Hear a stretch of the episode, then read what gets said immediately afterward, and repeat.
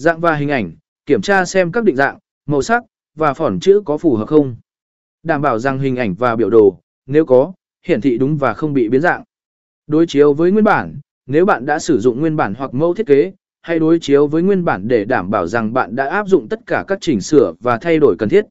In bản thử nghiệm, trước khi in số lượng lớn, in một bản thử nghiệm và kiểm tra kỹ lưỡng. Điều này giúp bạn xem trước cách name card sẽ xuất hiện trên giấy và xác nhận rằng mọi yếu tố đều đúng. Sử dụng dịch vụ kiểm tra chất lượng in ấn, nếu có điều kiện, hãy sử dụng.